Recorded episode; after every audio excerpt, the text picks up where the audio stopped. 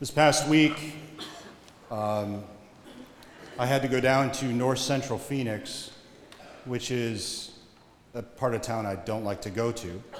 And uh, I was, you know, exiting the freeway, uh, going up the off ramp. And as you know, oftentimes there's people on the side there, and there was a woman there, you know, with the sign asking, asking for help. It's always interesting to me um, how I react when I see that. And I always kind of think about how I react. And I was considering, I don't know, I just, I was brought to consider, I wonder how she got there. I mean, most people don't aspire to that. You know, most people don't try to end up in that situation. Despite, you know, whatever, even when we're perhaps our most jaded thinking about that situation, most people don't want to be in that situation or in that place in their life. And I began to wonder, gosh, you know, what. Um, it must have been something about just her appearance that led me to, to kind of humanize her more than maybe I normally do. And, and think, how did, you know, what sort of things have happened to her in her life that this is where she ended up? And why don't they happen to everybody? Why didn't they happen to me? Etc. About a year ago, a year and a half ago, um, I had the funeral for a 30 year old son of very close friends of mine. I was very close to him also. I'd known him since he was a teenager and, and taught him as a priest. Um, also, his other sisters, his two other sisters. They were very close to me, and, and he was a great kid. He was always a great kid. Great upbringing, beautiful family, very religious, and he ended up getting into drugs. And he tried back and forth, you know, he'd be sober for a while and then he'd be he'd fall back into his addiction.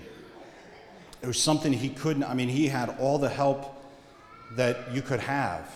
Great parents who supported him, great family who supported him and he just couldn't kick this. And he had great years of sobriety. I mean, if you met him, you'd think this guy is a great guy.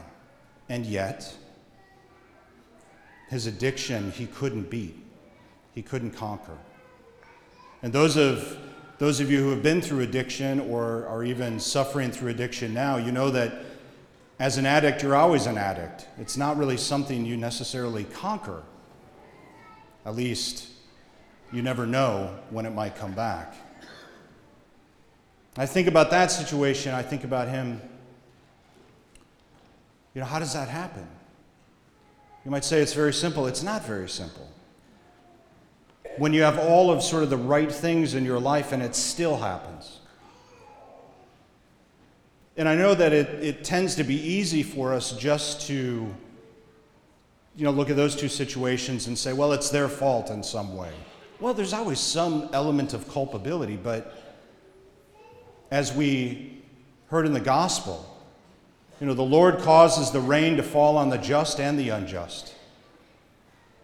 Bad things happen to all of us, good and bad people, as it is, or just and unjust people. I think about people, and, and I, I'm not intending to get political here, so this is not my point, but I often think about the people who, you know, enter our country any way they can. And and I think, you know, if I was in their shoes, I would probably do the same thing. If I was in their situation, I'd probably try to do the same thing.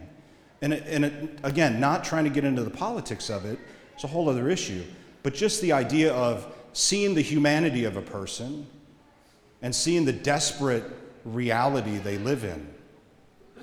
That, yeah, they're doing something that in one sense they shouldn't be doing, but in another sense, they're, they're striving to do what's best for them.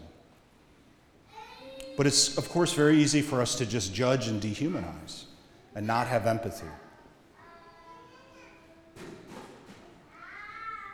Have you, have you ever wondered what it's like to hear confession?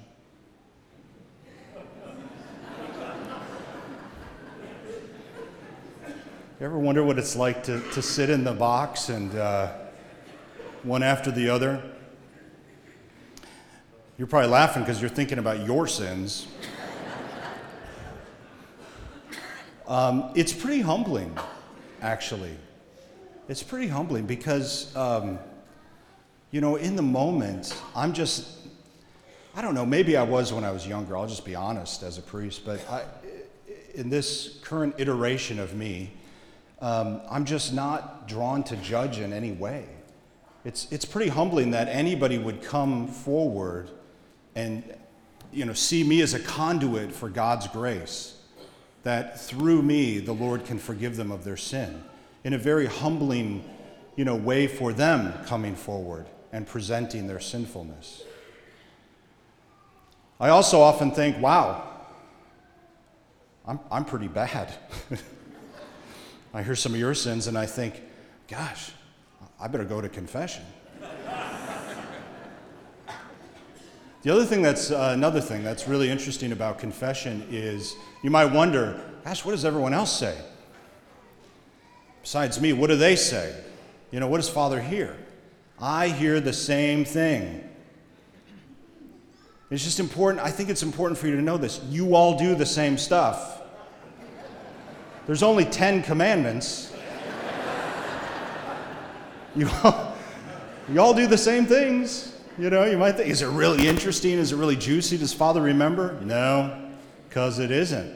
It's just not, you know, how many times can you hear, uh, I took the Lord's name in vain and it's not juicy, you know? It's just the same thing over and over. What I've come to realize and see, I mean, I think if everybody could hear confession, they would maybe even be more compassionate with each other because we'd recognize, gosh, we're all really kind of in the same boat.